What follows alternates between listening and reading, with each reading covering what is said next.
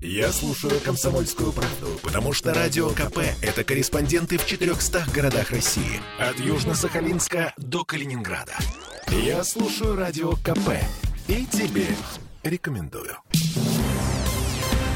А, вода теперь. Вода, кругом вода. В Петербурге такая чрезмерно осенняя погода, но будет лучше, потому что циклон Рейли, который убил двух человек в Курской области, его проносит мимо нас.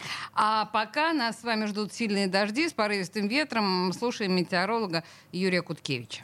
Ну, скорее всего, осадки будут умеренные, но местами могут вот э, быть и посильнее. Но основной удар там придется, скорее всего, на восток Ленинградской области. Кстати, это вот именно тот циклон к нам выходит с юга, в Курской области, который наделал дел, что даже человеческие жертвы есть. Вот он проходит э, по востоку Ленинградской области и дальше потом пойдет на Петрозаводск, Архангельск. Но вот он э, начнет в ближайшие часы оказывать влияние на Санкт-Петербург. Но это выразится, во-первых, в дожде и в усилении ветра. Ветер будет вот от северо-восточного до северо-западного, и он будет умеренный, порывами до сильного.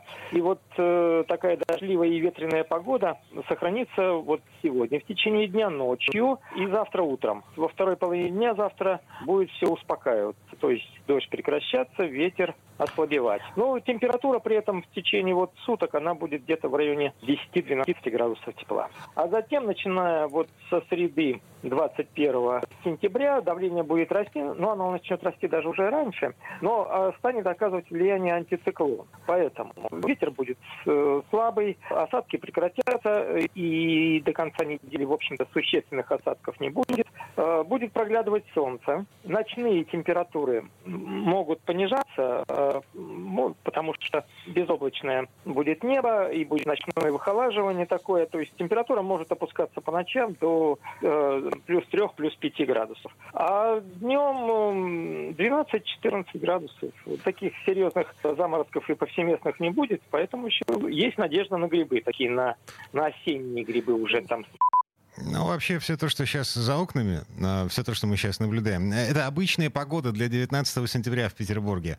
А Яндекс напоминает нам, что за 57 лет, я не понимаю, честно говоря, почему именно 57, ну, видимо, это те данные, которые есть у Яндекса, ну, у их статистической службы. Короче говоря, за полвека в этот день чаще всего было пасмурно от 5 до 16 градусов в течение суток. Самое холодное 19 сентября получилось в 1968 году, был минус один днем. Самое теплое в 2001 плюс 22. Но это экстремальные дни, а так в среднем чуть больше плюс 10 и пасмурно и дождливо. И стоит отметить, что водоканал все-таки зарядил на дежурство на случай ливней почти 80 бригад. Этой ночью будут работать 10 бригад.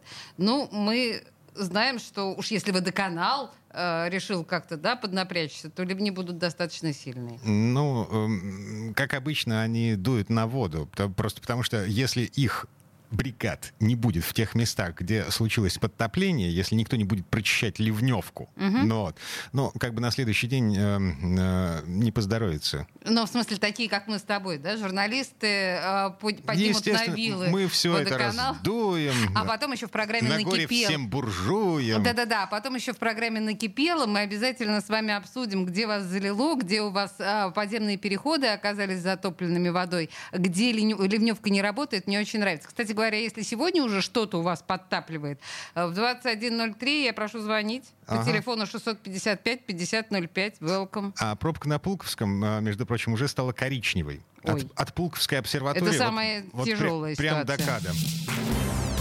Темы дня.